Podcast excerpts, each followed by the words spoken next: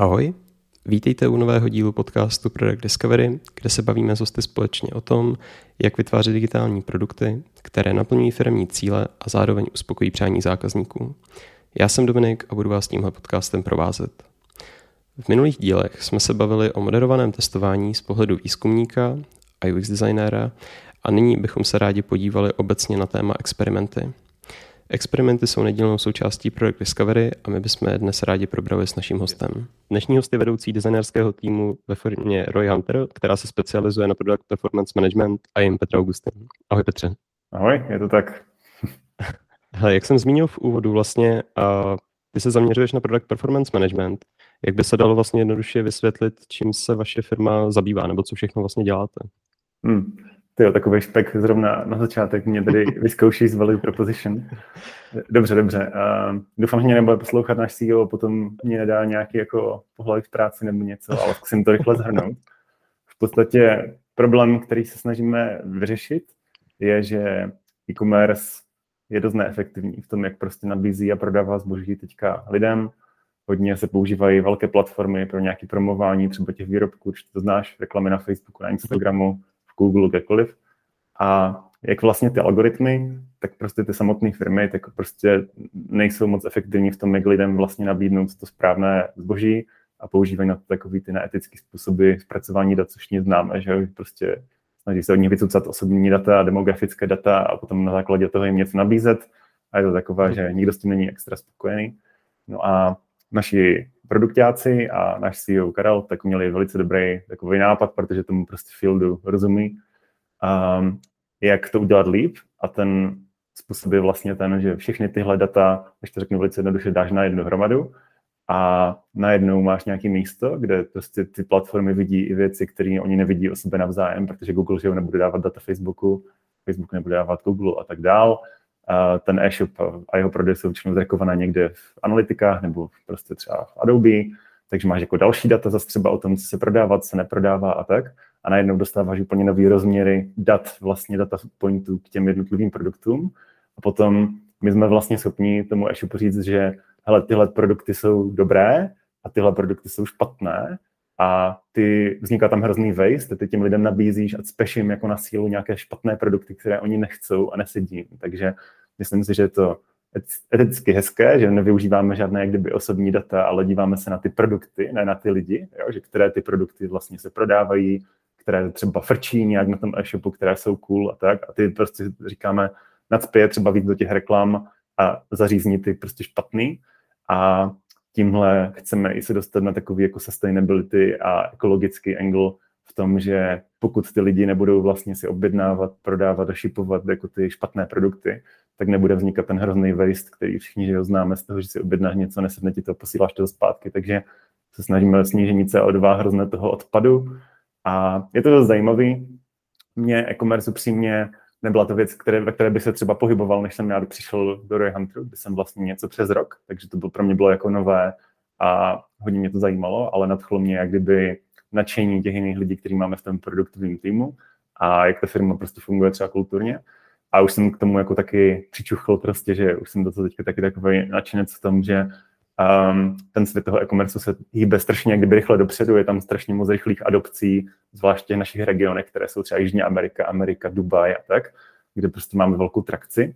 A je to zajímavé v tom, že časem se to pravděpodobně podle mě, to je taková jako moje vize, pohne úplně k tomu, že nejenom, že prostě ti budou ty e-shopy prodávat jenom ty zajímavé produkty, ale budou tě úplně dělat jakože na míru, jo? že prostě třeba ta firma, co vyrábí třeba ty odivy nebo boty, tak bude tak dobře napojená vlastně na ty data, že řekne, že hele, tyhle uh, tenisky třeba teďka ne, ne, neletí, tak vůbec ani nevyrábíme, teďka je tenhle trend, tak prostě upravme třeba tu výrobu a pojede to takový jako mnohem rychlejší ještě ten loop, takže vlastně ten waste nebude vůbec vznikat protože ty věci se pak ani nevyrobí na to, tak, aby se neprodávaly, což teda už teďka se snažíme mi udělat. Mm-hmm, Takže to je dost zajímavý. Rozumím, Doufám, že to bylo pochopitelné. Jo, jo, hele, určitě. A já si to v podstatě jako zhrnu, že v podstatě vy doporučujete těm firmám vlastně co vyrábět, co nabízet v různých, na různých lokalitách, jak ty jsi vlastně popisoval, tak vy máte teda, mm, jak bych to řekl, záběr vlastně jako napříč teda celým světem, když to tak jako zhrnu, že vlastně ty jsi mluvil že o Americe, o Dubaji a tak různě. A je to teda o tom, že vlastně vy budete doporučovat těm lidem potom i třeba jaký fakt ty fyzické produkty jako nevyrábět a netrávit s tím ten čas, uh, ty peníze s tou výrobou, když jako víte, že stejně to jsou ty věci, které ty lidi jako nechtějí. Hmm. Zatím jako spíš nenakoupit třeba, jo, ale mm-hmm. myslím si, že tohle je prostě ten svět, ke kterému to jde, že se to tak vlastně zefektivní víc všechno na těch datech, že jo? když to srovnáš s tím, jak to bylo třeba před deseti lety, to vlastně bylo úplně jako bez nějakých dat prostě ty lidi jim to přišlo, že to je dobrý nápad koupit někde tenisky v Číně a doveze sem. A mm-hmm. postupně se to tak hýbe jako k větší a větší efektivitě, což mi se teda i líbí, protože prostě pak nebudou ty skládky plné, že toho oblečení, prostě tam ty hory doufám. Takže to, to, tohle mi přijde zajímavé a my vlastně tím, co nabízíme, tak jsme schopni dát těm prodejcům různých věcí, jo? nejenom jako oblečení, to tady jenom uvádím jako příklad, data, na který vlastně oni by se nikdy jinde nedostali, na které se nešáhnou, takže toto je nějaká naše unikátní value, co se snažíme jim prostě dát. Mm-hmm.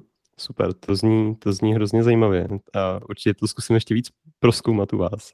Ale chci se zeptat, a co vlastně obnáší ta tvoje role? Já jsem se díval, ty jsi jako head of design mm-hmm. a co třeba běžně takhle řešíte? Jako co, co je vlastně tvoje náplň práce?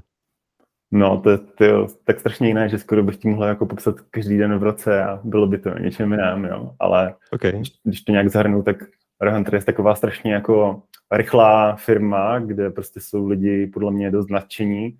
Občas je to i frustrující, jo, že prostě mi přijde občas, že máme takový ten do bias, že prostě chceme jako udělat to hned a rychle se do toho vrhnout, tak, takže samozřejmě to má nějaké stěné stránky, ale uh, chtěl jsem říct, že je tam jako hodně talentovaných a inteligentních lidí, kteří jsou schopni se rozhodnout za sebe a tak. Takže já, když jsem tam vlastně nastoupil, a tak jsem chtěl hlavně vybudovat jako designový tým takových lidí, kteří zase podpoří tyhle třeba jiný lidi jako produktáci, kteří už tam byli a budou jim jako rovnocennýma partnerama. To si myslím, že se nám podařilo teďka dobře za ten rok a soustředil jsem se spíš na takové strategické projekty, kterými vlastně můžu jako podporovat ty ostatní lidi v té firmě, jo, aby měli vlastně třeba lepší data, aby mohli dělat lepší rozhodnutí. A, a to znamená, že dost jsem se tam zapojil třeba do okárek, kterých se že taky budeme asi bavit, a o tom, aby jsme vlastně měli lepší cíle, aby jsme ty cíle dokázali líp doměřit, jo, aby jsme vůbec něco měřili.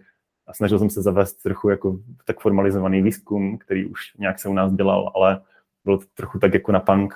A já se tomu snažím dát nějaké jako obrysy.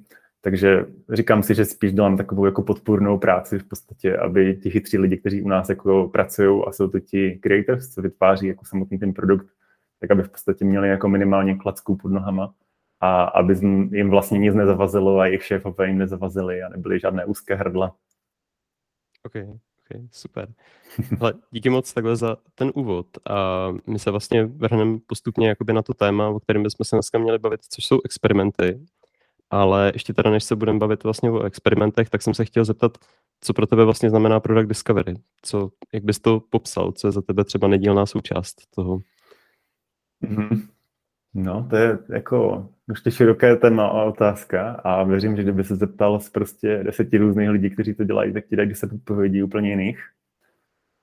Mm, jako když jsem nad tímhle trochu přemýšlel, protože jsi mě varoval, že dopředu, že tady tohle se tady dotknem, um, tak asi bych to formalizoval tak, že je to vlastně pro mě, pro mě jako product discovery a nějaký continuous discovery, tak je o pochopení potřeb těch zákazníků a mm podle mě by to mělo být jako hluboké pochopení potřeb, jo? protože si myslím, že takový ten hluboký produktový delight, jak se tomu občas říká, jako radost z toho produktu, tak vzniká jako z toho, že ty tak strašně dobře vlastně pochopíš ty svoje zákazníky, že jim dokážeš naplnit ty potřeby vlastně dřív, než oni vůbec vznikne jako ten problém, oni vůbec jako si uvědomí, že je mají. A to jako dělá ale spousta různých metod, že jo? tak kdybys byl třeba produkták, tak by se z něj mohl zeptat, že OK, ale v čem je to třeba jiné než nevím, prioritizace a, a šipování věcí ve Scrumu a tak. A to bych já zase ohraničil tak, že bych řekl, že nejenom, že to je o jako pochopení těch potřeb, ale že to je taky odhalení toho, které ty věci vlastně budou mít co největší hodnotu a o tom, jak je jako co nejrychleji nasekat tak, aby je dostal vlastně ze dveří. Takže Uh, už je to takové mlhavé, protože prostě u nás to nemá ani jako jasné mantinely, že třeba někdo by dělal jenom discovery, někdo by dělal třeba jenom delivery a tak, ale snažíme se fakt je takové spíš ty continuous discovery habits těch týmů, které oni pak samozřejmě i doručují tu hodnotu, jo, že to není jenom o tom, že jenom zkoumají. A takže, jak jsem říkal, kdybych to měl nějak zasumarizovat, myslím si, že to je o tom, že snažíš jako určit, že kdo je tvůj zákazník, co on řeší, co je pro něj hodnotné a jak mu to můžeš dát vlastně jako první dřív než tvoje konkurence. Mm-hmm. Hele, a jak třeba s tímhle pracujete potom v Roy Hunteru, protože vlastně ono to i o tom je, že jo? Ty vlastně mluvil o tom, že vy pracujete s těma datama, co ty lidi vlastně chtějí, co nechtějí. To v podstatě s tím letím za mě vlastně jako přímo souvisí, protože víceméně, že je to jedno s druhým, že vy vlastně pomáháte nastavovat těm lidem ty cíle, ale zároveň uh, vlastně koukáte na to, jak ty lidi se chovají, jaký mají potřeby a hmm. jak to vlastně řeší. Takže předpokládám, že vlastně je to takový váš denní chleba asi. A není to nic, jako, či, co by bylo od vás úplně vzdálený, že my jsme se o tom bavili před, uh, před tím vlastně před rozhovorem. Hmm. Jako, myslím si, že toto bylo vždycky nějak v na Royhunteru, i když jsem tam ještě jako nebyl, protože podle mě my máme velice dobré produktiáky a ti, uh, přestože třeba neznali tady tyhle techniky nebo třeba nevěděli přesně, co je, co za druhý výzkum a tak, tak tak instinktivně to prostě dělali sami, protože asi měli třeba dobrý kritický myšlení, nebo nevím, jako, co je přesně ten důvod, mm-hmm. ale nějak se na to došlo jak kdyby sami, jo, že je dobrý třeba tady tohle dělat. Takže spousta těch věcí, jak jsem říkal, co jsem pak třeba nějak jako se snažil zavést, tak už byla jenom formalizace něčeho, co jako oni už znali, což je super. A bylo to určitě asi, jak říká, že prostě ten zákazník byl vždycky pro nás jako důležitý, protože ostatně jsme ve startupu, že jinak by to ani nefungovalo, ale myslím si, že velký rozdíl, co nám třeba podařilo udělat za tenhle rok, když to vezmu jako od začátku až teď skoro do konce, že už je prosinec, tak um, si myslím, že se změnila ta distribuce toho, kdo to jako dělá. Protože dřív to fakt bylo PM, nebo konkrétně jako jedno PM u nás, který prostě nejvíce to, o tohle zajímalo. A teď se snažíme, aby jsme to fakt rozprostřeli do toho produktového tria, což si myslím, že teď už se nám podařilo v tom, že jsme do toho uh, dali i designéry, a ještě na příští rok chceme fakt vystavit ty triáž, do toho dáme i víc ty technické lidi, takže to prostě budou dělat product manažeři, product designéři a developeři, aby to prostě bylo kolaborativní, rychlejší a mohli jako prioritizovat vlastně spolu. Takže už jsme to jako trochu dělali, ale toto je pro nás třeba velká změna, kde jako samozřejmě s tím bojujeme a učíme se jako jak to dělat nejlíp vlastně, když je v tom najednou, jsou v tom tři lidi úplně jiný, úplně jiný role. Jasně, jasně, chápu. Hele, asi se pomalu přesuneme k těm experimentům. Já se trochu bojím, že bychom se tady pak dostali do dalšího tématu. Jo, jo, to, jsou, to jsou outcome, který probereme taky. A takže když se vlastně vrátím trošku na ty experimenty, uh, jaký třeba experimenty vy běžně děláte? Je to, uh, děláte spíš jako třeba kvalitativní výzkum, kvantitativní, co, čeho se třeba běžně takhle dotýkáte? Hmm. Jako v podstatě uh, bych řekl, že od každého trochu a spíš se na to snažíme jít většinou tak, že se snažíme si vybrat právě ty naše nějaké assumptions, které máme za hodnotně, nejhodnotnější, že mají jako největší potenciál, aby v tom bylo něco zajímavého. A potom se snažíme si prostě v nich zvýšit tu míru té jistoty, nebo větší, než máme prostě teďka. Takže potom k tomu vlastně vybíráme ten experiment, který zrovna je na to vhodný. A to může být prostě různé, že jo, strašně. Tak když ti dám třeba takový příklad, tak teď jsme třeba řešili, jeden z těch našich týmů je takový spíš, že řeší adopci a tam hodně řeší, že jo, jak vysvětlit třeba nějaký koncept, který jsou prostě dost, ty koncepty u nás složitý, technický, jo, a vysvětlili, že vlastně lidem se řeší často marketing, takže to není úplně jako člověk, který by byl zvyklý třeba přemýšlet o takových technických věcech, takže to musíš vymyslet různé metafory nebo způsoby vysvětlování, tak aby ten člověk pochopil. A to nejlepší testovat, jo. Takže tam se dělá spousta kvalitativního testování, nebo zatím třeba moc ne, ale máme to jako v plánu, tam teďka ten tým vlastně začíná s tímhle tématem a taky jsme tam dělali úplně jako generativní výzkum, takže třeba rozhovory nebo dotazníky, nějakou etnografii, že třeba sledujeme ty lidi, prostě co řeší za problémy a tak. A což jako asi tomu nedá říkat úplně jako experiment, ale jako souvisí to s tím. A potom třeba máme jiné typy projektů, kde vyloženě už uh, třeba máme nějaké data, jak jsme se o tom bavili, a my máme třeba jako nějaký silný pocit, že jiný typ dat by těm lidem jako ještě víc prostě přispěl, nebo jako bylo by to pro ně hodnotné. A to řešíme právě tak, že třeba rovnou jdeme nakodit nějakou lightweight velice variantu nějakého toho dashboardu třeba a neděláme vlastně ani testování v tom jako smyslu, že třeba bychom udělali nějaký usability v nějakém prototypu nebo něco takového, ale normálně to dáme jako do přírody těm našim zákazníkům a děláme vlastně takový jako alfa nebo beta testing, že to dáme třeba pár zákazníkům nebo pár zákazníkům uh, s nějakýma třeba našima CZMkama, ať se s nimi o tom baví, jakože, a je to vlastně úplně nemoderované testování, což mi přijde taky jako dost zajímavé, že oni si to třeba měsíc zkouší a potom je můžeme jako spohovorovat, zjistit, jako, jestli jim to teda pomohlo, co jim tam chybělo a tak. A vlastně až na základě toho se vyrábí ta plná feature, takže to třeba považuji taky za typ jako experimentu. Nevím, jak se na to díváš ty třeba. Jo, jo, hele, já na to koukám vlastně dost podobně. Uh, víceméně, když se o tom bavíme, tak uh, vlastně koukáme jakoby na takový dva typy. Jedny jsou jako moderovaný, jedny nemoderovaný uh, typy, o čem ty už vlastně mluvil. Přičemž do těch moderovaných my běžně právě dáváme ať už ty hloubkáče nebo nějakou použitelnost, kdy tam vlastně ten výzkumník nebo UXák prostě sedí s tím klientem a řeší nějaký konkrétní problémy nebo nějaký prostě scénáře, který mají připravený. A vlastně ty nemoderované testy uh, my s tím trošku bojujeme, respektive zatím neznáme tolik lidí, kdo by to dělal. A víceméně, ale ty o tom mluvíš tak, že to je věc, který vy se věnujete jako primárně, že to je vlastně, nebo já si to představuji, takže je to nějaký jako teda dami řešení, který vy nasadíte a díváte se, co to vlastně udělá, jestli jakoby ty lidi, já nevím, najdou ty informace rychleji, uh, jestli stráví v té aplikaci víc času, nebo co jsou třeba pro vás ty hmm. metriky, na který se třeba díváte takhle, když nasazujete vlastně nějaký to Eh, ne, nebo jestli se mám představit jako něco ve smyslu jako AB testování, že vlastně máte jako standardní, eh, dejme tomu dashboard, když se budeme bavit o nějakém, o nějakém dashboardu, a, a máte vlastně ten nový, tak na co se třeba zaměřujete, co vlastně se snažíte jako hodnotit? Mm-hmm.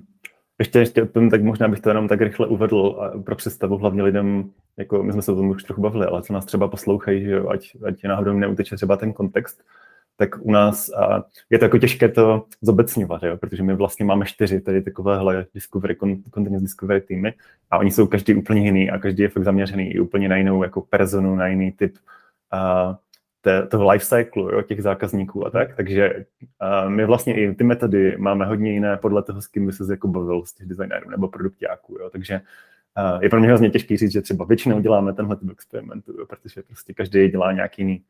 A, tak to jenom tak na úvod, že jsem chtěl jako jenom říct, že prostě, ať to někdo neposlouchá a říká si ty vole, tak oni tam jedou sami prostě beta testingy, to je prostě hrozně divné, tak jako nejedem, jedem prostě podle toho, co zrovna je tam potřeba. Ale abych ti teda teďka odpověděl k těm metrikám, tak představ si to spíš třeba tak, že uh, náš produkt v některých částech teď vypadá hodně jak třeba Google Analytics, že jsou to prostě se, že obrovské tabulky s datama, a kde vidíš třeba různé ty produkty, řekněme si, že prodáváš třeba, že jo, nevím, uh, nějaký tenisky, chtěl bys se podívat na různé tenisky a teďka tě k ním zajímá hrozně moc různých dat třeba. Za kolik jsi nakoupil, za kolik se teda prodali, jestli tam byly nějaké slevy, když se prodali, kolik šlo do jejich reklamy, jak ta reklama vlastně byla výdělečná a teda a teda. Kolik jich třeba zůstalo na skladě. A strašně moc jako různých dat k tomu vidíš. No a my vlastně, kdybychom chtěli třeba udělat tohle lepší, jo, že třeba dáme nějaký jiný pohled, řekněme, že třeba bychom řekli, uděláme novou tabulku, kde si to můžeš vidět třeba podle brandů, jo, že to rozstřídíš prostě podle brandů a teď to vidíš, máš Adidas brand, máš Nike brand, máš prostě nějaký Yeezy. Tak um, to je, tam by bylo hrozně blbý dělat nějaký usability testing, že jo? protože my bychom vlastně naklikali, nevím, nějaký prototyp třeba ve Figně nebo v Actionu nebo v něčem a teďka ty bys tam jako došel, máš ten e-shop s těma teniskama a teď tam vidíš, no, tak jako tohle hezká tabulka, ale jakože co mi to teda ukáže za ty moje data a vlastně by to bylo, to je hrozně těžké, jako to nějak spárovat, asi by to taky šlo. Ale právě místo toho, co my děláme, je, že uh, třeba Erik, co je náš jako PM, takový, jakože bych řekl náš product strategist, tak uh, on právě vymyslel, vymyslel takovou super metodu, jak tohle ověřit, že říkal, hele, uh, uděláme ten prototyp vlastně v, data, v Google Data Studio a my tam uděláme tu tabulku a bude to vlastně kdyby to, co bude ve finále v tom produktu, ale prostě my to tam nahážeme rychle a jenom to připojíme na ty reálné data. Takže to zajímavá jako míra fidelity kdy vlastně ono to ani není kdyby v tom produktu, jo. je to odkaz, na který ty jsi prostě došel a samozřejmě UI to vypadá úplně jinak a vůbec to není s naším produktem, jenom to máš taky od nás, ale je to připojené vlastně na ty tvoje feedy a ty tvoje data a vlastně ta vysoká fidelita je tam jako v těch datech. Takže ty lidi tam vidí pak ty svoje data a vidí to třeba skrz ty brandy a jsou schopni říct, hele, tak tohle je vlastně užitečné pro mě, jo? že oni jako hodnotí tu svoji jako nějakou usefulness nebo desirability toho řešení, vůbec ne třeba použitelnost a takové tyto věci. A my, když si pak ověříme, protože to je ta samozřejmě ta nejdražší část, a, že ty data dávají smysl, tak to můžeme vlastně vybudovat na ostroj s tím prostě krásným frontendem a tak. Jasně, jasně. A zeptám se, na kolik lidí třeba tohleto nasazujete. My jsme se bavili o, nebo já, já vím, že jsi mi to psal vlastně o whitelistingu, hmm. že vy to děláte hmm. nějak jakoby postupně. Jak to třeba probíhá, kdybys to měl popsat, nasazujete to jako jenom na začátku na pár lidí, nebo vyloženě řeknete, hele, tahle část lidí, tyhle by to mohlo jako zajímat. Jak hmm. to vlastně probíhá? Většinou jdeme jakože po firmách, ne po jakože třeba procent uživatelů nebo tak, jo? takže spíš hmm. třeba hledáme firmy, které víme, že tenhle problém mají, nebo nám to vyloženě řekli, jo? že třeba v tom příkladu jsem říkal, že by nám, oni by nám třeba řekli, že hele, bych tady hrozně potřeboval vidět ten rozměr dat skrz ty brandy a já to tady jako nevidím, můžete mi s tím třeba pomoct? Tak potom je samozřejmě zase oslovíme zpětně, víš co, co nám dali, kdyby ten feedback, že oni to vlastně potřebují.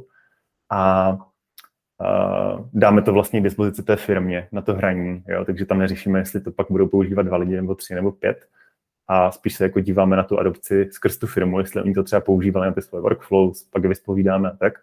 No a postupně to vlastně škálujeme, že třeba to dáme první jedné, dvou jako firmám, uděláme si takový hrozně jako early alpha test, by se tomu dalo říct, a potom to dáme třeba, nevím, deseti, potom to dáme třeba dvaceti a vlastně, protože my jsme B2B, tak u nás je to hodně provázané i s těma customer success manažerama, že jo, kteří jsou vlastně strašně takový důležitý opěrný bod mezi náma, tou firmou a těma zákazníkama. A často my musíme třeba i proškolit na to ty naše CSM, jim to vlastně ukázat, že hele, tohle je nějaká nová věc. A vezmete to do svých workflows, do toho, jak třeba vyděláte pravidelné mítiky, zkuste tím zákazníkům třeba ukázat, že to je nějaký jiný pohled.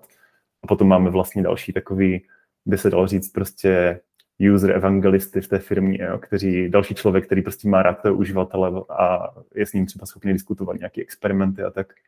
Je to takové zajímavé, no? Uh-huh, uh-huh. Takže je to jakoby různý z pozice teda těch lidí, kteří vlastně se do toho jakoby přimíchávají.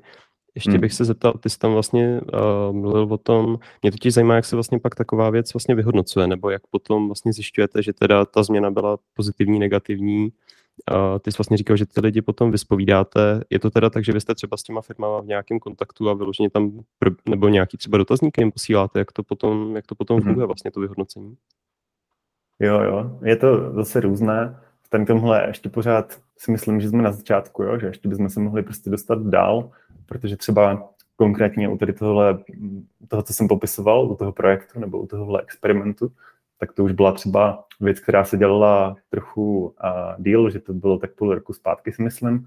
A to třeba jsme ještě nebyli tak daleko, že, jsme si fakt, že bychom si precizně vydefinovali na začátku nějaké expectations, že třeba tohle jsou ty success kritéria tak, ale spíš to byla taková ta běžná práce toho PMka, si myslím, jo, že vlastně oni pořád, že se baví vlastně s zákazníkama a dostávají od nich hlavně prostě kvalitativní různé feedbacky a tak to vlastně uh, nasajou ten jejich jako kontext, jo? že oni to hnedka vidí, jestli to je pro ně užitečné nebo není to užitečné a už pak nepotřebují to mít třeba někde zapsané tab- v tabulce prostě.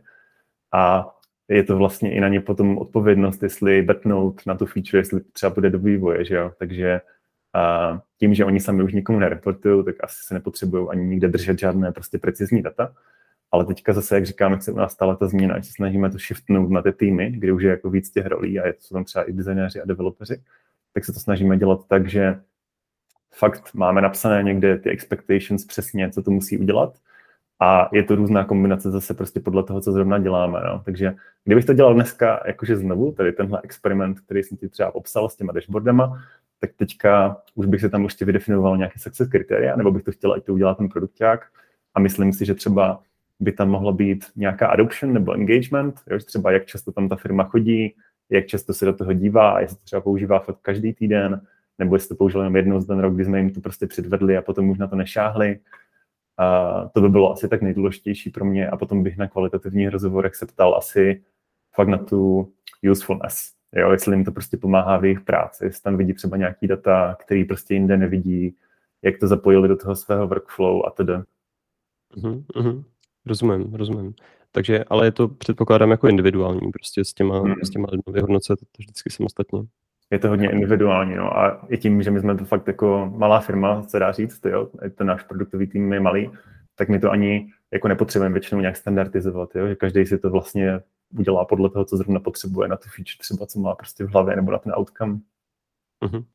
Hele, a my se pravděpodobně už dotkneme i toho druhého tématu, ale na jak dlouho třeba vy vlastně tyhle ty věci nasazujete? Máte to předpokládám, že to souvisí vlastně s těma outcomama, že se snažíte jako něčeho dosáhnout, máte nastavený nějaký cíl pravděpodobně. A jak třeba dlouho to tam vlastně necháte, když vlastně dojdete k tomu vyhodnocení, nebo to vyhodnocujete nějak průběžně? Jak třeba s tím a tím potom pracujete? Hmm. Jakože obecně bych řekl, že vlastně všechno, všechny důvody, proč děláme tady tyhle experimenty, tak nějak souvisí jako s mírou jistoty, kterou máš v to řešení. Jo? Ať si prostě jakákoliv role, ať jsi prostě designer, nebo občas nám dojdou třeba i lidi fakt ze supportu nebo z CSM s nějakou nápadem na nějakou feature, kterou chcou třeba udělat. Myslím, že taky super, že oni mají ten úzký kontakt s zákazníkem, tak je to fakt o tom, že když děláš nějaký experiment, tak ten experiment děláš, aby si buď ověřil nějaké jako důležité assumptions, že to fakt tak je, anebo snížil tu míru jako nejistoty, respektive zvýšil že míru jistoty. Takže v podstatě si myslím, že by se dalo jako to tak zobecnit, že řekne, že a že ta míra jako ta jistoty tak vysoká, že řekneš, jo, je v pohodě na to dát prostě 8 týdnů developmentu, tak je ten čas prostě jít dělat ten na ostro vývoj. Takže vlastně tím, jak jak jsem říkal, my jsme celkem jako malá firma a ti developerů ani nemáme tolik, tak si nemůžeme dovolit, že jo, aby oni půl roku dělali na něčem, co třeba pak půjde do šuplíku, nebo se zahodí, nebo nebude mít ten impact. Takže i to byl velký důvod, proč vlastně všechny tady tohle dost robustní techniku jsme tak nějak zakomponovali do toho našeho workflow, že uh, jsme si to fakt nemohli dovolit.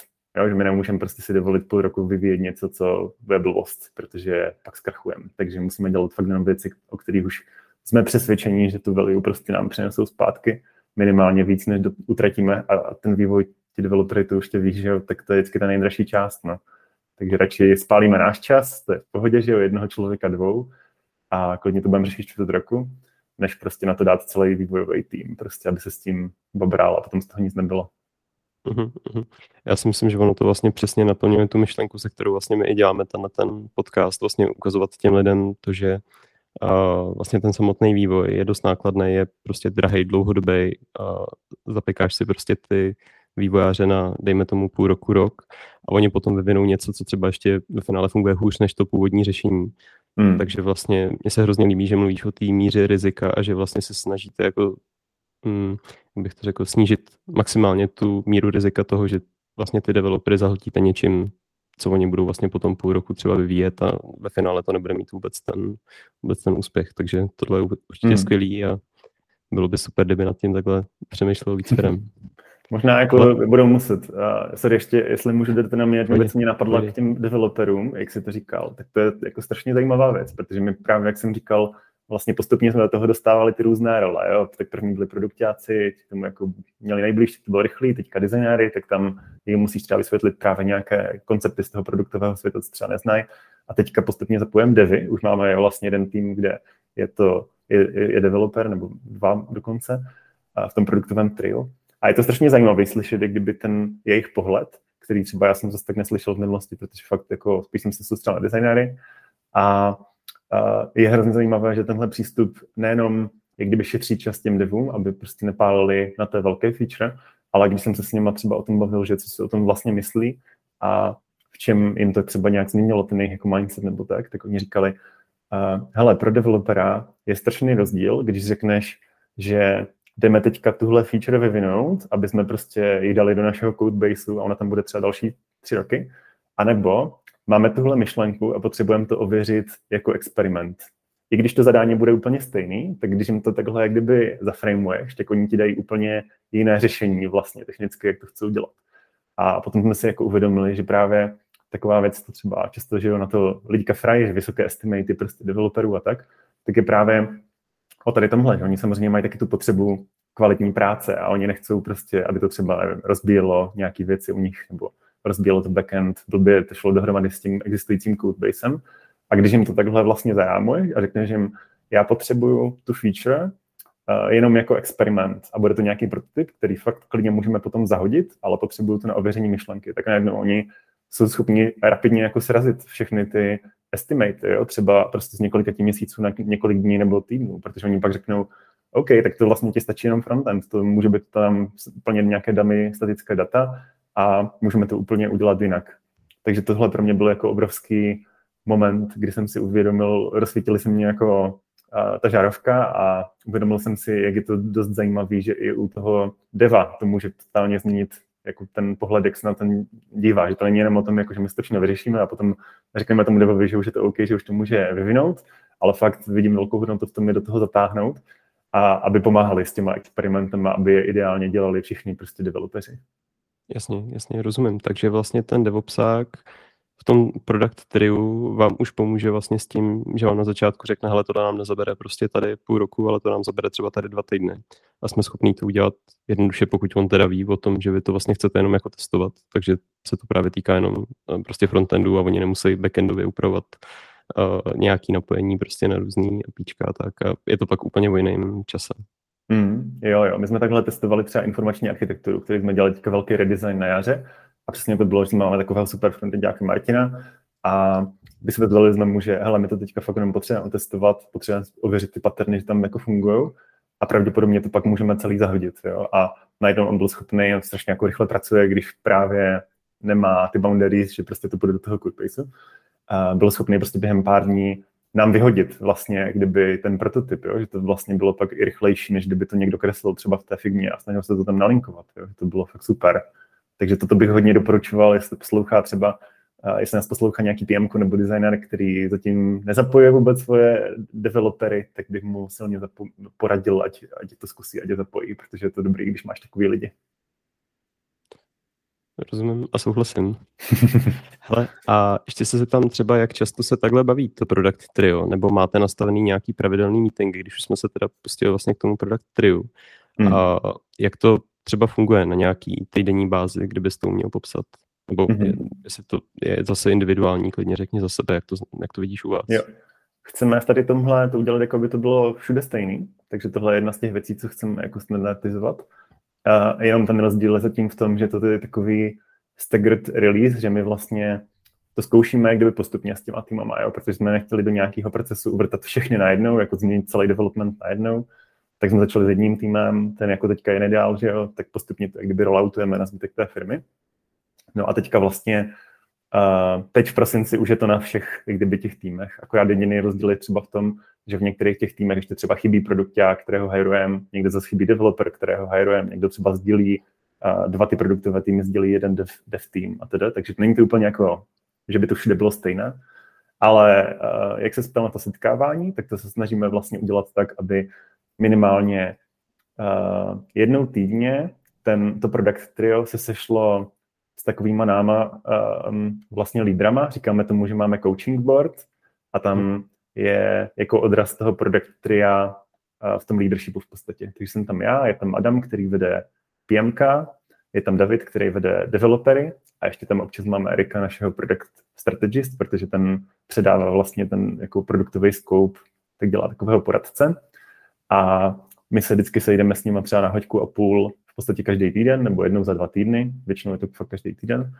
A máme tam takovou agendu, že prostě první se začíná právě, co je ten jejich objektiv, jestli mají třeba nějaké customer insighty zajímavé nové, a potom děláme takový troubleshooting, že oni můžou vlastně využít ten čas, aby se cokoliv poradili, zeptali, a můžou se třeba zeptat, jak bychom to dělali něco, takže se snažíme spíš tak směřovat a fakt koučovat k tomu, aby si na to přišli sami. A jak jsem se ptal, že často oni se schází, tak jako já předpokládám a doufám v to, že oni jako vlastně furt jsou v kontaktu, že oni by měli pracovat už prostě pořád spolu. Takže vím minimálně o těch týmech, který jako tak mám víc uh, to palcem, že víc sleduju, že tam jako fakt oni na denní bázi jako spolu dělají, že jsou fakt tým. Mm-hmm. Super, takže prostě je to takový habit a prostě snaží se tak fungovat jako běžně. Doufám, že jo, no, jako uvidíme, možná to třeba za půl roku, jak to dopadlo, ale, ale je to tak budu držet palce. Hele, chci se ještě zeptat, my už jsme se vlastně tady pustili i do té závěrečné části k těm experimentům a to byly nějaké právě doporučení pro ty lidi, kteří s tím ať už jako začínají, nebo třeba v tom trošku váhají, nemůžou se vlastně posunout. Ty jsi vlastně říkal, už jedno doporučení bylo teda vlastně vtáhnout ty developery do toho product tria, bavit se o tom s nima, když vlastně nějaký ty experimenty chceš dělat, nebo chceš dělat nějaký prostě změny. A máš třeba nějaké další doporučení, který ze své zkušenosti víš, že se za prostě, nevím, posledních pár let jako změnily a vidíš třeba teďka už jako, že to těm lidem daleko víc pomáhá, že jim to šetří čas, nebo jim to pomáhá právě v tom dělat to efektivnější? Mm-hmm. To je jako hrozně těžké dávat někomu nějaké doporučení, i co se týká třeba, nevím, těch objektivů, se budeme bavit třeba časem, ale i tady o tomhle. protože každá ta firma je dost jiná, že jo, a je třeba v tom, jestli je to třeba zakázková výroba, nebo jestli mají svůj vlastní produkt, jak je velká, jestli je to B2B, B2C a tak. Uh, jediná věc, která mi přijde taková, že je stabilní ve všech prostředích, kde jsem byl, tak mě fakt hrozně pomáhá být blízko tomu zákazníkovi. A bylo hodně takových projektů, na kterých jsem třeba dělal, kde to bylo strašně těžké, nebo až jako nemožné, nebo třeba tam byly nějaké blokry, že tam byly třeba týmy, které se běžně baví s tím zákazníkem a ani nechtěli, jo, ať produktový tým třeba každý den baví s zákazníkem, nebo každý týden. No ale stejně ve finále, když chceš dělat prostě dobrý user-centric nebo customer-centric produkt, tak se tomu jako nevyvajuješ a musíš je prostě poznat. Takže možná takovéhle bych dal obecné doporučení, že pokud jste produkták nebo designérka nebo výzkumník, asi tomu těm to nemusím říkat, ale třeba i developer a chcete jak kdyby dělat tohle, že chcete dělat víc prostě customer-centric development nebo design, a, tak zkuste fakt nějakýma malýma kroučkama se prostě napojit na toho zákazníka, tak abyste měli ty insighty zprostředkované. Takže tohle hrozně často vidím, že vlastně eh, je to taková výsada v těch firmách, že se s těmi zákazníkama baví hrozně málo lidí, jo? že to třeba dělají jenom produktáci, nebo třeba jenom CSMK, nebo jenom support, nebo jenom sales. A potom všechny ty insighty, co prostě mají ty produktové týmy, tak jsou zprostředkovaně přes někoho.